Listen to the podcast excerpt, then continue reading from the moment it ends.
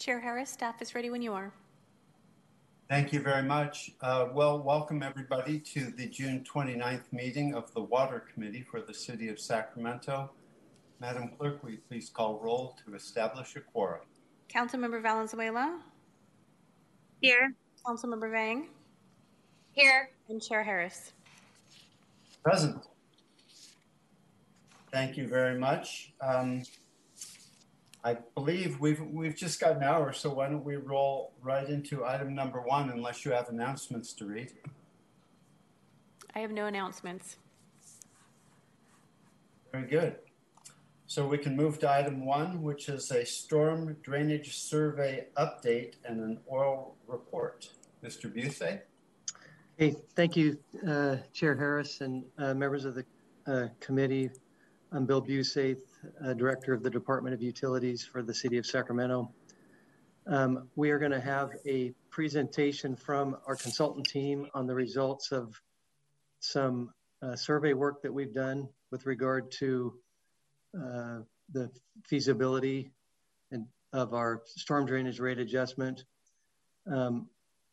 Next slide, please. For some time, we've known that we need a storm drainage rate adjustment. We had an independent audit done on the on our drainage fund back in May of 2020. The outcome and findings were expected. Around the year 26, 27, we will be exceeding our revenues and reserves, and the fund will go negative. We have a system that's valued at a little over $8 billion. That's what it would cost to replace it. And we are not spending enough money on an annual basis to maintain that system properly from a capital improvement standpoint. They determined that a best practice would be that we would be spending at least $34 million a year on capital improvements, and that we have currently a CIP backlog of about $300 million. That is based on the current master planning that we've done, which is only about 35 to 40% of the system. Next. And there you see the fund going negative, about FY27. This is no surprise. We've messaged this before. What is different is that we've hired a consultant team to help us to move forward with the drainage rate adjustment. And one of their first actions was to perform a scientific survey. And so I'd like to go ahead and turn the time over to our consultant team now to present the results of that survey work. Hi, this is Jared Boygan speaking. And Mindy, I'd like to ask if you could unmute the 415 number. It's better if I speak from the phone. Yes, I've sent you a request to unmute. You need to do that yourself. Okay, thank you. Does that work? And can you all hear me now? Yes, we can. Super. Okay, I appreciate that. So this is Jared Boygan with TVWBH Props and Measures. As Bill said, I appreciate that my internet connection may be unstable on the video, but the audio will work this way. So we tested a goal. We had a goal of trying to identify $15 to $20 million annually as a fee that would be paid by industrial, commercial, and residential property owners. And the best practices for currently calculating those fees are to base it on impervious surface, which is a little different from how the city has done it in the past, which is based on room count. The goal of such a fee, as Bill I know has and his team has explained many times to this group, protecting our local drinking water quality and supplies, including safe, clean water for droughts and emergencies, preventing toxic chemicals, sewage, and even human waste from impacting rivers, creeks, and overflowing on neighborhood streets, and that's particularly important in the older areas of the city where the combined system is in place.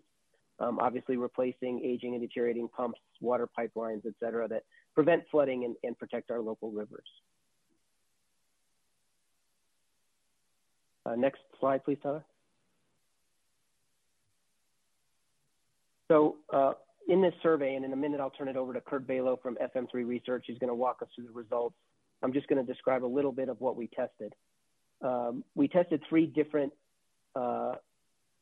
variations or alternatives for the survey, for the potential fee. One is simply to replace the existing room count revenue stream with a new structure based on impervious surface, which more or less holds city revenues constant. It would hold property owners' fees more or less the same, although, you know, when you shift a cost calculation like that, obviously, you know, some people pay a little more and some pay a little bit less. But basically, that's a replacement only scenario. We viewed that as just kind of a data point to test. It obviously doesn't generate new revenue for the city. An increase only, which is leaving the existing revenue stream in place and establishing a new structure, a new fee, new property fee based on impervious surface, as I described, you know, hardscapes, et cetera, that would generate new city revenues in the amount of about $20 million a year, which is what we tested in the survey. And the third version would have done both things at once. In other words, would have replaced the existing room count structure with something that is based on impervious surface, but also increased city revenues. And I believe a simple summary of way to think about this is the replacement only would have been about $40 million in annual revenue, which is close to what the city currently collects. The increase would have been a $20 million increment on top of the 40, so 60 total, but a new increment for property owners to consider of about $20 million worth of revenue. And the replace and increase model, I believe we tested, was about $50 million total in revenue. In other words, replacing the existing 40 and adding 10 more. And then I'll give a quick note on the survey sample, which is that when you are looking at impervious surface as opposed to room count, you know, you're really focused primarily on property size for calculation. The modeling that our subcontractors use to create this rate model does not assess every individual property, you know, with satellite technology or anything. We've broken the as is best practices in the state, and as is consistent with a lot of what happens around the state, we've basically broken the residential properties into three categories: less than a tenth of an acre, a tenth of an acre to a quarter acre, and greater than a quarter of an acre. And you can see from this slide that 83% of your customer base fall into that middle category. And this survey, it's important to note, is only the residential property owners, or single family properties. So multifamily, commercial, industrial were excluded as they're not a great target for this survey methodology. We'll gather that input separately and can present it at a later date. But so about 83% of the entire, what you would consider electorate for a measure like this, the property owners who can vote on it, are in this single family resident category. And most of those fall into this single family residence category 2, which is lots that are between a tenth acre and a quarter acre in size.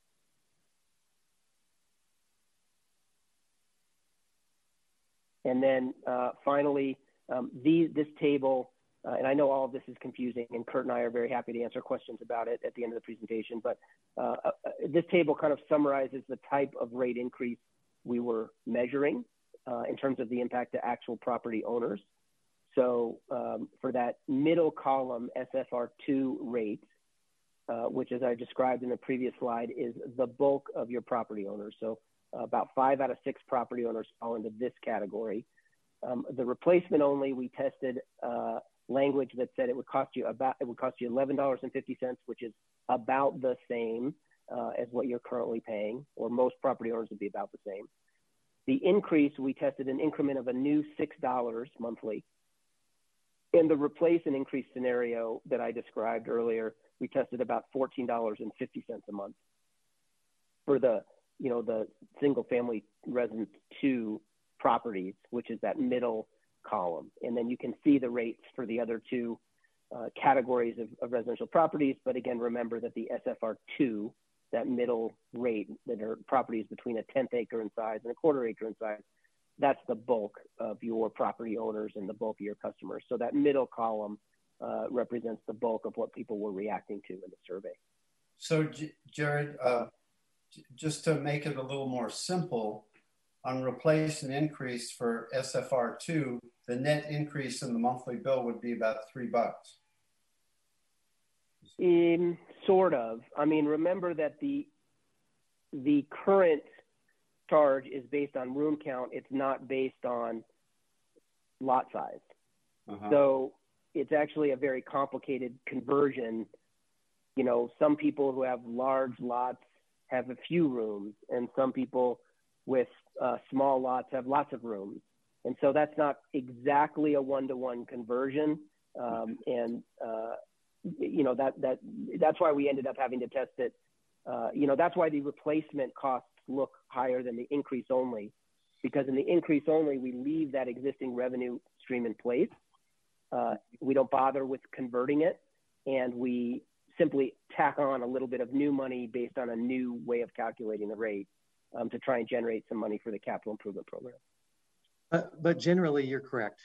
Obviously, $14.50 is $3 more than the current, you know, what those most of those customers are currently paying. Yeah. And that that would only net you another $10 million annually compared to the $40 million we actually need. That's correct. And that increase, right? And that increase only scenario, the middle one, that's where we'll probably spend the most time today in the survey results, which Kurt's about to present, because of the scenarios we tested, it generates the most new money, and it has some promising results. Okay. So with that, I think the next slide, Kurt, you want to jump in here? I will. Thank you, Jared. I'm Kurt Balow from FM3 Research. Happy to present this short summary of the survey results we conducted. Just a few notes about the methodology. We completed the survey back in April. It's what we call a dual mode survey, the two data collection modes where we did some telephone interviews and some online interviews. And this, again, echoing what Jared noted a minute ago, this was just with the single family property owners here. So this was, you know, the bulk of your property owners, but still not the full set. In terms of the methodology itself, we conducted 1,200 interviews. Essentially 400 in each of those three different options. So for any results that were across the full sample, it's about a 3% margin of error. When we're looking at the specific rate proposals, keep in mind that 5% margin of sampling error. Tyler, go to the next slide, please. So here's the language. From those of you who are more familiar with traditional ballot measures that you vote on in Junes and Novembers, you have a 75 words, and it's very predetermined sort of how you structure those 75 words. Here, there's a little more flexibility to use multiple complete sentences to make it less of a run-on. But we went through and described sort of the benefits of this, and then for each of those split samples, so for 400 respondents, they just got the replacement-only language, and so on for increase-only and replace-and-increase. We were able to tailor the language that each respondent either heard or read to be specific to their current fee versus what their new fee would be under the new scenario. So notice for replace only, we have what your current fee is and what your new one would be. For the increase only, we are essentially silent on the existing fee, and we're just talking about what that increment would be. And for replace and increase, we again did the current fee plus the new combined fee. Next slide, please. So this is what you all have been waiting to get to, which is, well, how did response to the survey, these single family residential property owners, respond? And it actually worked out almost exactly as you might anticipate, to some, replace only. So that is just basically trying to keep the city whole there.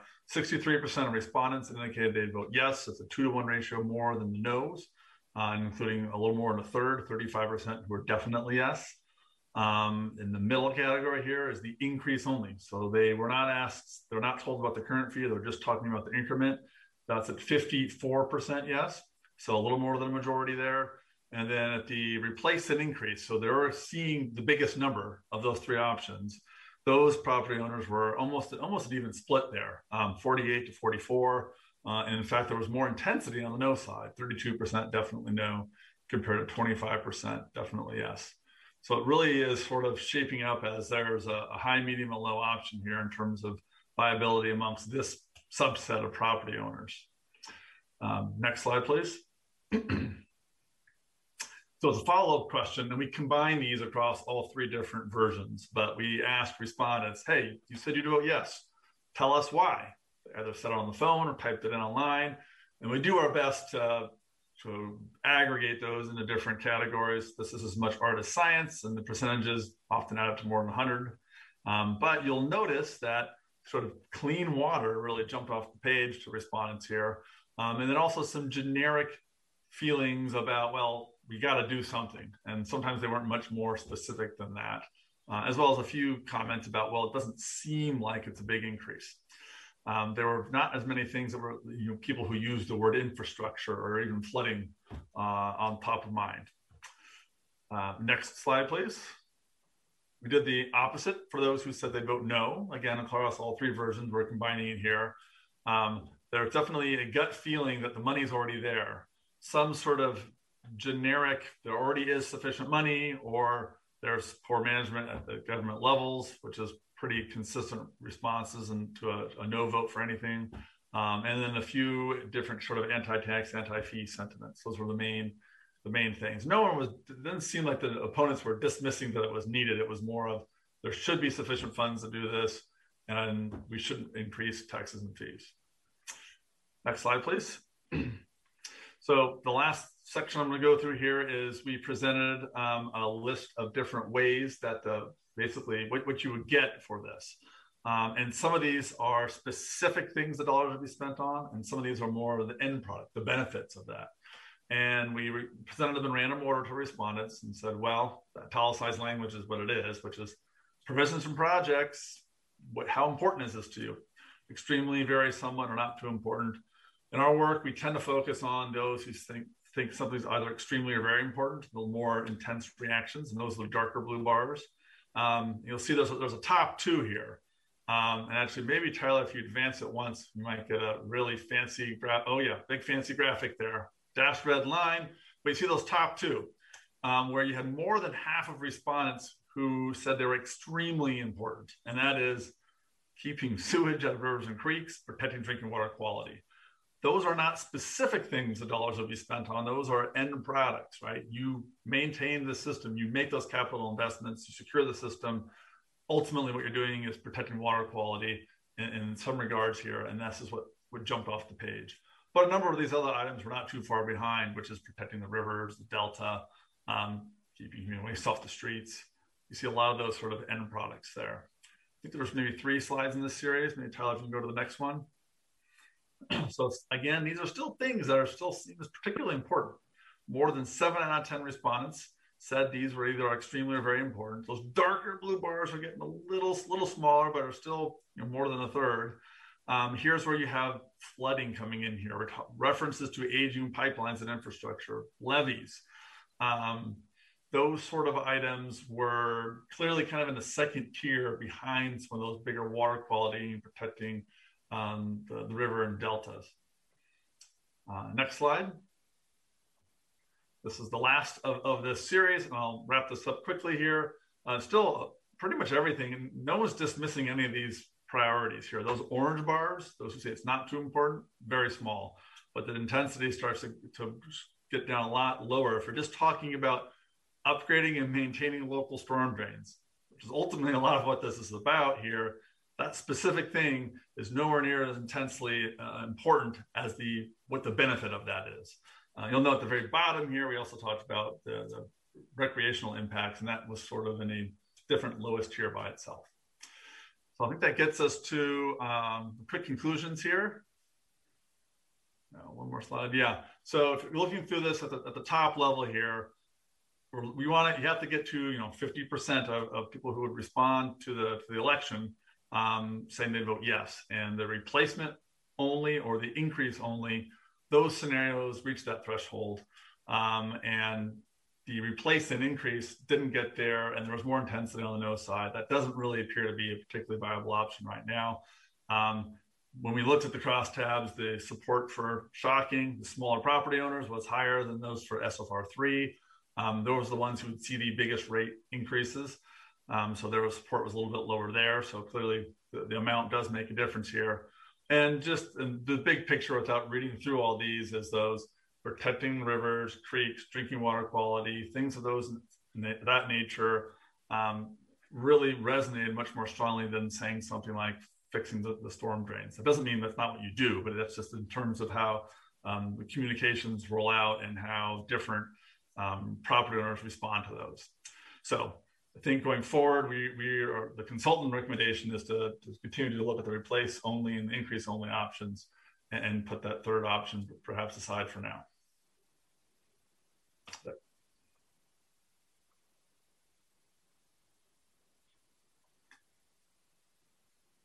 So I think Jared, Bill, I think that's the end of the presentation. So open for questions and discussion.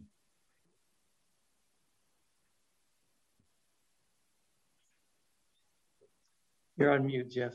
Yeah, Chair Harris, you're on mute. Sorry about that. Committee members, do you have any questions or concerns? I see, oh, Maya, you have your hand up. I do, thanks, Chair Harris. First, Bill and FM3, thank you so much for this presentation. Really insightful as we think about how we move forward to really address the deferred maintenance that is direly needed. I just had some questions and comments regarding the survey in particular, and wanted to know, and I did see that staff did send me an email before this regarding just the demographic breakdown of the respondents, and wanted to know if the demographic breakdowns of the respondent mirrored the total number of single family property customers. Wanted to know if there was some oversampling that needed to be done. I know that we have 140,000 plus customers, but since this was really focused on just single family property customers, wanted to know if that demographic of respondents reflected the total number of single family property customers. Yeah, so it's a great question. There isn't a very precise demographic profile exactly of all the single family residential property owners. But it is, to your point, very different from the overall census numbers. So if you look at the overall census, you're getting people who are renters, non-property owners. You're also getting younger people who aren't even adults. And so as you sort of narrow, you're taking a smaller and smaller slice, that demographic is going to look a little bit different. It's going to look obviously older, longer-term residents, and frankly, fewer people of color, just given the transitioning dynamics in demographics in Sacramento. So what we did is, for any other types of surveys we've conducted around similar populations, they were not perfect analogies. We try to use those as helpful guideposts for setting some of our quotas. And we also looked at, to the extent we could, filter some of the census data. We did a little bit of that as well. It is also, when we actually do the final, if there's a final survey here in the election, it is based upon who actually responds to those mail surveys. So it's a little bit different population even then. But yes, and we can provide you happily any of the results of those demographic breakouts if that's something of interest. Yeah, thanks, Curtis. I am interested in that because I do think messaging matters, and depending on who is receiving the messaging matters and how they vote, right? And so I do appreciate the recommendation, but I think it's also just, and I don't know what the demographics are for the single family property customers. So I don't know if the respondent is reflective of that, of the majority of those voters. Would be good to know about that. The other piece I just want to just to reconfirm is that when the survey was taken, I think you had the 15, 20 million annual. Was that the number that y'all were using when the survey was being conducted? That was like kind of the target number. I just wanted to confirm that. Yeah, I mean, I think Jared went over this a little bit here. The increase only gets to around a $20 million more, and the increase in replace was around 10-ish. And correct me if I've got that wrong, Bill or Jared. So no, I think in some regards, the increase and replace combined puts everything on much stronger footing for all those different reasons, but doesn't generate the increment as much money as the replace-only scenario. So the fact that the replace-only scenario was at least at 54% support, so that's a good place if we're trying to maximize your ability to cut into that CIP deficit. Mm-hmm. Thanks, Curtis. No, this was really insightful. I think for me in particular, I think there is a costly danger of deferred maintenance. And I think staff, Bill, if you correct me wrong, it's been 25 years since we've actually had a drainage update, and it's very much needed. I think the failure to perform any needed repairs is going to cost us more in the future. And so, you know, this is urgent, and we have to do what we can to figure out how we could have a steady form of revenue coming in to support an infrastructure. I wanted to know, Bill, you did share in the beginning kind of how much it costs in terms of our infrastructure and what it would cost. Do we know how much deferred maintenance compounds in cost each year? I'm just curious if you know that answer. Well, mostly, council member, I don't know the exact answer to that. I mean, obviously, the cost is going to go up because of inflation. It's also going to go up because next year we're going to have deferred maintenance that, you know, wasn't on our radar or wasn't necessary this year. And so that does compound. Is exactly how it compounds, you know, I can't say. I do know that we have, as you saw there, hundreds of millions of dollars of, you know, of backlog. And we're to the point right now where our capital program is basically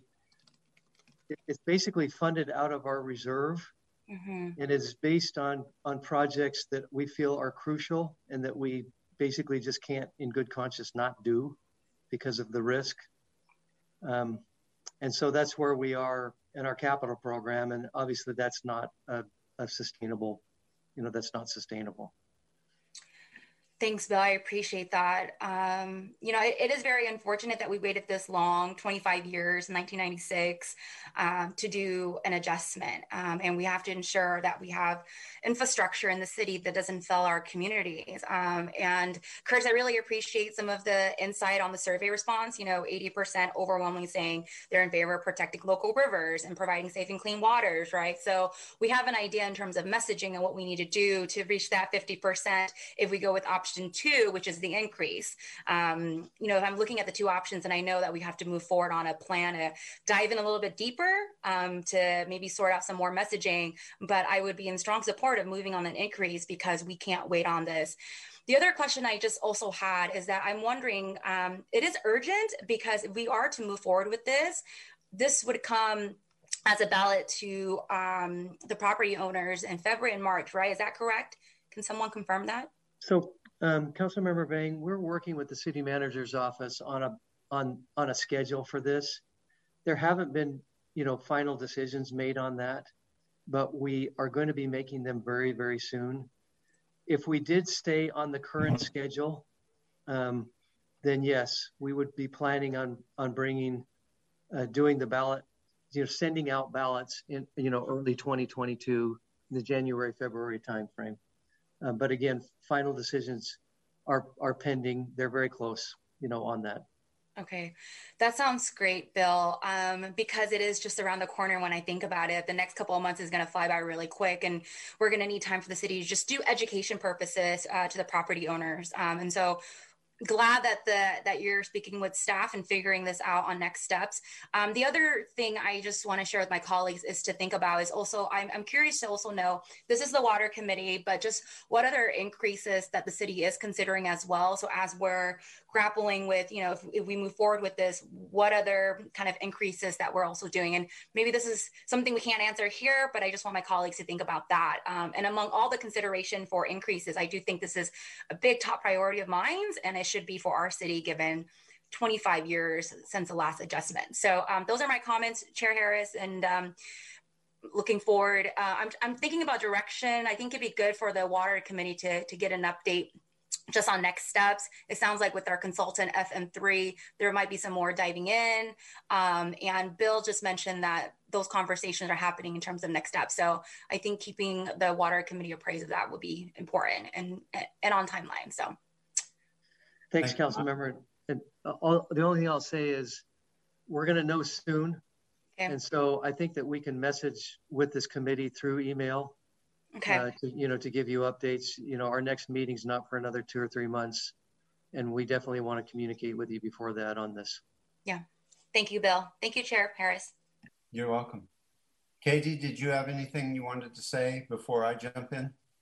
No, I got a very thorough briefing from Bill and his team before this meeting, and the presentation was excellent. So looking forward to engaging on the next steps here. Thank you. Okay, great.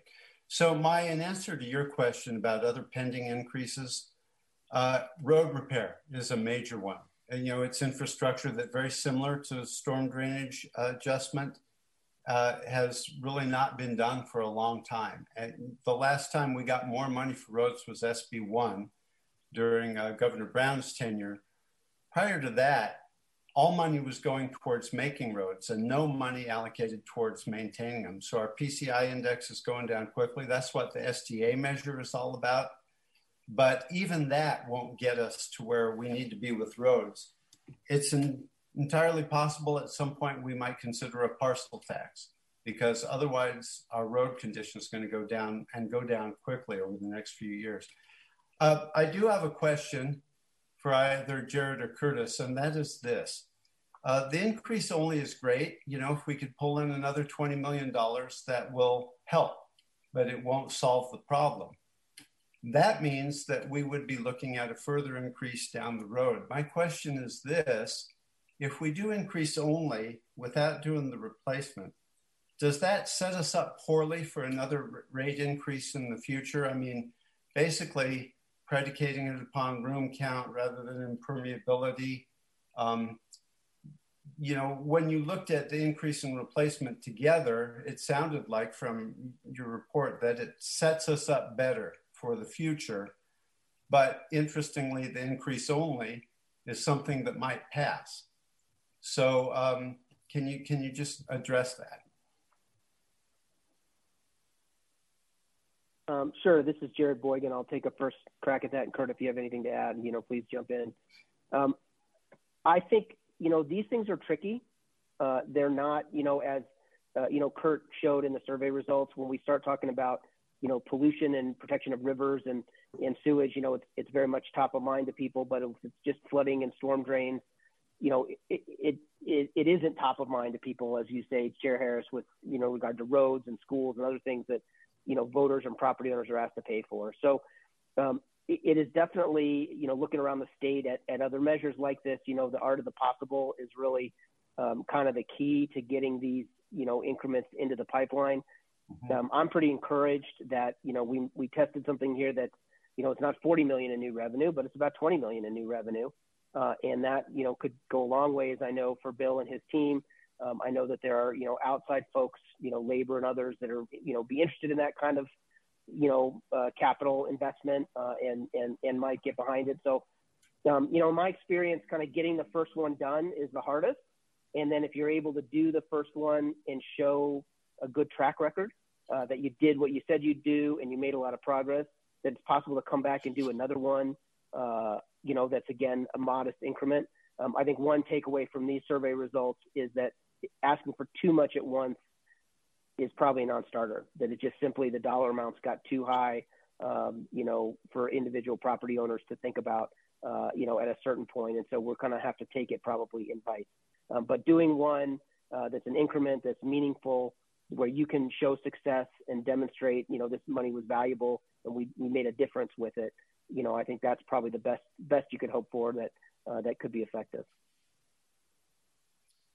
Okay, well, so Bill, moving forward, what's the inclination of the Department of Utilities? I mean, I take it you would not turn down 20 million a year if we were able to get that onto a ballot. Is that the inclination? That's correct. So go for the increase only. Yes, yeah, that is correct. We cannot continue with nothing. You know, we have to have something. And if this is what we can get, then that's what we want. And so, yes, we would definitely be in favor of moving forward with that proposal. So the next step then is to bring this to council? The next step is first the city manager's office and the Department of Utilities to make some decisions about the best way to move this forward. And then, yes, to apprise this water committee and city council of what we are intending, you know, the schedule and what we're intending to do. Okay. Well, if I'm reading my committee correctly, I think we're in concurrence with that. So let's move forward with that. And I see we have no colors on this item, and we have another discussion item to get through that's kind of meaty. So if you're all good, I think we can go ahead and move on to item number 2. And Bill, are you taking that one, or is Roshni? We'll go ahead and start off with Roshni. And again, I know we shortchanged Roshni last time, but I'd ask her to be brief so that we can get to the discussion on the urban water management plan. Okay. So this is an update on sustainability and water efficiency efforts. Yeah, Mindy, are you good to put up the slide? Thank you. Good afternoon, Council Member Chair Harris and members of the Water Committee. My name is Roshni Das. I'm the Sustainability Manager with the Department of Utilities. At the last Water Committee meeting, there was a request to come back and continue the update on the sustainability effort. So that's where I'll focus. Next slide. So, one of the strategic goals adopted by the department is sustainability, and we have captured some short-term and long-term action items in there. I'll highlight some of our key initiatives in the next few slides. So one of the photo that you see on the slide is of our 35th Avenue demonstration garden. This project was completed in March of 2020, right before the COVID shutdown. This new landscape, if you have not been to the 35th Avenue campus, is an educational place for water-wise features like river-friendly native land plants, bioswales, permeable pavers, rainwater harvesting system, that's what you see in the picture there, and various water-efficient irrigation technologies and systems. There are interpretive educational signage throughout the site for public to walk around and learn more about them. We have also set up a website that allows for public to do virtual tour of the facility and the various features. Last year, the COVID has had some impact on our programs. We were able to hire an analyst last year, but not able to bring Civic Spark Fellows. So some of our initiatives from last year have been moved on to this year, and I'll walk you through some of them later in this presentation. The next item that I want to talk about, the sustainability policy. I have brought that to the Water Committee before. We identified 3 main goals for the department on carbon neutrality, climate resiliency, and equity and environmental justice. So the policy has been finalized and is going through final review for adoption. The next one I want to highlight is the City of Sacramento's American River Basin Climate Change Study that we did. Next slide. So we finished up this study in early this year. The study developed future climate scenarios for 3 periods ranging from 2040 to 2099. The consultant has developed a tool to allow easy retrieval of this data for review and use by DOU staff for various planning and project considerations. So we looked at everything from air temperature to precipitation increase and to heat wave increase. It's a very useful tool and demonstrate what those increases looks like, and we can change and modify the settings to really understand the implication for the department and the city. We actually trained the staff on this tool in April of 2021. Next slide. So we have also developed a 2021 DOU sustainability plan, which walks us, kind of outlining various efforts that we will be focusing on this year. This includes our ongoing activities like greenhouse gas emission reporting and verification, energy audit of our treatment plan, water conservation program, and work on the on-site water use feasibility study prep work. We have been approved to hire 2 Civic Spark Fellows who will start in September, and they will focus on 2 projects, namely, which is a sustainability action plan, which is a roadmap to achieving our policy goals for the next 3 to 5 years. And the Sustainable Infrastructure Rating Assessment is to help the department understand the feasibility of complying and certifying our infrastructure projects with sustainability rating systems, from the design to construction to maintenance and operations. So that's kind of like the very high level update on the sustainability policy. Next few slides, I'm going to focus on the water efficiency, the dry conditions that we are facing. Next slide. So as you know, California is squarely in second consecutive dry year. Governor Newsom proclaimed a regional drought emergency for the Russian River watershed in Sonoma and Mendocino counties initially, and then he expanded it to 39 counties, including Sacramento. The governor's proclamation directs the state water board to consider modifying requirements for reservoir levels and diversion limitations to maintain water supply, improve water quality, and protect cold water for salmon and steelhead. The state of emergency also provides flexibility to expedite the review and processing of voluntary transfers of water from one water right holder to another, enabling available water to flow where it is needed most. Meanwhile, Regional Water Authority also asked its purveyors to conserve water in several ways to help the environmental health of the Lower American River, such as asking customers to reduce their water use by 10% and to use more groundwater to lessen the demand on surface water sources like our rivers. Next slide. So this slide shows the Folsom Lake storage level, which has been in the news a lot. So I'm sure I don't need to capture it a lot here. It is at 36% of the total capacity, as you can see in this graph. Next one. The city and the department has been, we support the Regional Water Authority's position on reducing regional water use, and we are proactively making lots and lots of changes. One of our major shift has been in changing our drinking water productions to divert less from the American River and more from the Sacramento River and groundwater wells. So this, will reduce the diversions to by about 30% from our historic practice, which leaves more water in the river, keeping water levels higher and temperatures cooler to help fish populations. We are currently using 25% less water per person than before the drought in 2013. This is mostly because we have kept our stringent 2-day-per-week watering schedule. We retained that from the last drought shortage declarations.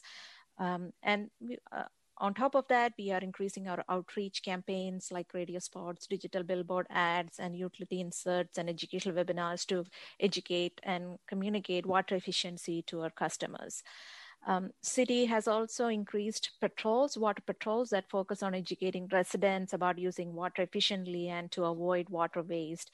There are no fines issued or fines on these water patrols or notice of violations at this time. And even then we use the fines only on the most egregious violations. Then the other item that we are implementing is we are going to implement doubling our incentive rebates offering starting of July 1st. We are spiking this up on a temporary basis from July 1st to December 2021 to incentivize more residents to make those changes in their turf conversions, irrigation upgrades, and those kind of projects. We are also working with SMUD to offer some plumbing fixtures and products on their platform for free later in the July month. So we hope all of these measures will help, help and educate the residents about water efficiency, and that they can leverage these funds to implement them during these dry conditions. And more dry year actions are coming soon, which I don't think we have time to go into. So that's my presentation. Thank you very much, Roshni. It's more appropriate at this meeting than it was at the last meeting because conditions have changed remarkably and quickly since our last Water Committee meeting. Any comments from committee members? Or actually, you know what? We have a caller. Why don't we take the caller first? Mindy? Thank you. May I have the caller, please?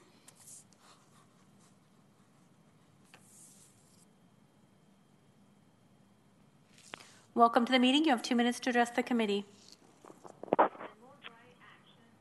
Yeah, hi. My name is Chris Brown. I'm an expert in water conservation and a general supporter of the information, although I haven't seen the entire presentation because it was done verbally and I was still running while I was waiting online. I have two major concerns here with these kind of presentations without having a written document to look at. Basically, you don't know what's going to happen. You don't know really what staff is going to tell this committee. Here are a couple things I heard that I think you should ask harder questions about. First of all, the American River Basin study is not accurate. It used data from about 15 years ago, and it projected drought and severe climate impacts on drought on this region 70 years in the future. There's better data, more recent, that should have been used in that model. And these kind of comments have been given to the study managers, but we don't see them reflected in documents like the Urban Water Management Plan that are going to be considered later today at City Council. The second comment is the per capita number that I saw presented was compared to 2013, 25% below. But in fact, the city got lower than that in the subsequent years. That's 8 years ago. And then per capita use has risen in this region. So I think you need to ask staff to show more detailed data in the future so that we can really have a feeling about when we're doing well. You know, I support the programs that Ms. Dawes presented to you. I think the city is probably one of the leaders in this region, but there were some problems with the presentation. Thanks for giving me a chance to make a comment. All right, thank you, Chris. We'll certainly take your comments under advisement. And you know, actually, Bill, with our agendas, you know, putting out a copy of the sustainability plan, I think would be a good idea. We'd probably stimulate more public interest if we presented the information in our published agenda so that people did have that information to chew on previously.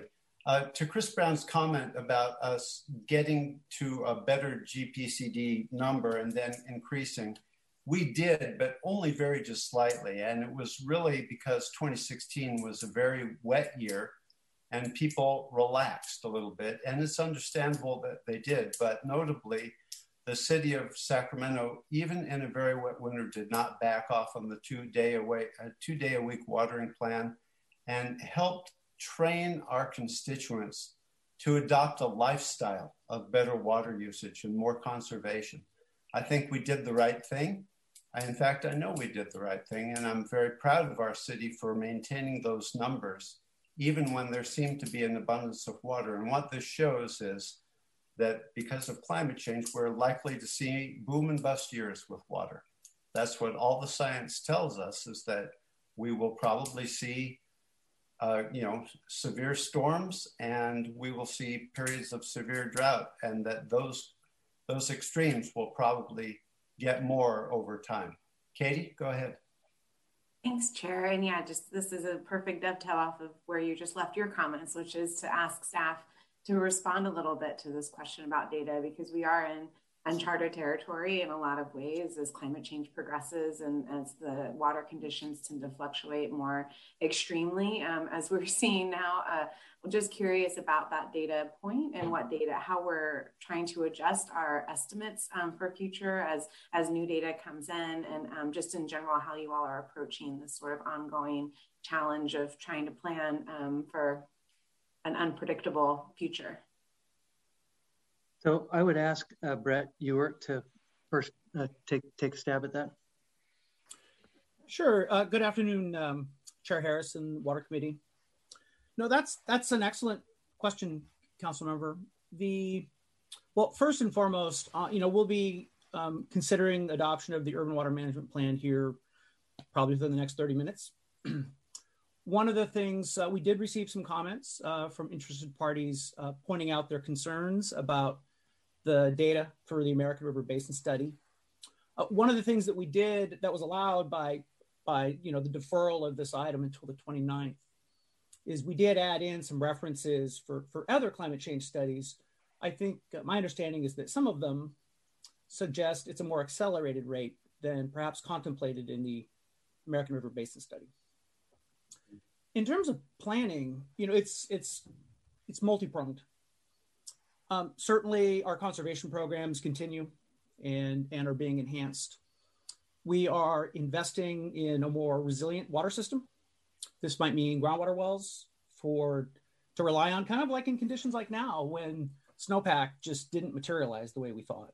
So we will see an enhanced investment in our groundwater program. We are looking at enhanced programs at our surface water facilities. This might just also be quality or quantity, not just, you know, or quality and quantity. I mean, I think we've all seen reports on the, you know, the earthy taste in the water. That's a byproduct of these warmer conditions. And so we would consider, again, quantity, but also quality. Katie, anything further? No, I think I want to thank you for that work. I know I was going to bring this up under the water sustainable, the urban water plan item, but you know, I think these conversations with stakeholders across the community and with other groups are going to become increasingly important as conditions change and as information changes so rapidly. So just want to thank you for that work, and yeah, knowing that we will continue this conversation long beyond today. Just want to state my support for this continued recalibration that we're going to be in until we can hit a stride here. So thank you, Brett, for what you did there. Appreciate that. Thank you, Councilmember Valenzuela. Councilmember Vang, anything to add? No comment. I just want to thank staff for all your heart and your hustle, and thank you for the presentation. So looking forward to our future conversation. I think we have a lot of work ahead in front of us. So thank you. So there will be more discussion about this, of course, at Council this evening on the Urban Water Management Plan and the Water Shortage Contingency Plan, which is buried in the report, which is, I think, a real crucial piece. And we'll be diving into that a little deeper. Bill, did you want to talk more about the Urban Water Management Plan here at Water Committee? So we had planned on messaging that, Council Member or Chair. I think we're given the time, I think we can defer that to the City Council meeting, and I think that'll be fine. Okay. One thing that some mention has been made in the general media, but a lot of people don't fully comprehend, is that this is an unusual drought year, something that we haven't experienced before, and that we had a pretty good snowpack, about 80% of what would be normal there for a period of time. But when it melted, because of elevated temperatures and extremely dry soil conditions, we didn't get the inflows into our reservoirs that our water managers expected. And I think it caused a bit of alarm, quite frankly, that inflows that we would normally have anticipated didn't materialize. And there was a very intense discussion at the Regional Water Authority with many water managers present about the ramifications of that and how to manage, you know, how the Bureau of Reclamation is going to manage storage in our reservoirs, trying to maintain water temperatures for fish, trying to flush out the delta. It's all a very complex system, but you know, we are up against a scenario that we really haven't faced before, and so it's taking people with the knowledge of Brett Ewert to understand how to manage our systems, how to manage our water in our municipality to the best advantage. But it's really a regional approach, and it has to be a regional approach, especially in terms of conservation. So that's really the gist of what we'll be talking about a little bit later at Council. And I welcome the discussion, because this is, you know, not only an existential situation, but it's also very fascinating. You know, the history of California is based upon water wars and water management. It's really the foundation of our state. And it's a very deep discussion overall, and a fascinating one. Mindy, do we have any comments on matters not on the agenda? I have no callers. Very good. Any final comments by committee members? Okay, I think we're all good. We have council in about 4 minutes. Actually, Mindy, you're probably going to need 10 to change over. But thank you one and all for attending. Thanks to the caller for calling in. Roshni, you're brilliant as always.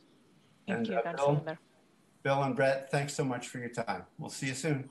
Thank you, everybody. Thank you.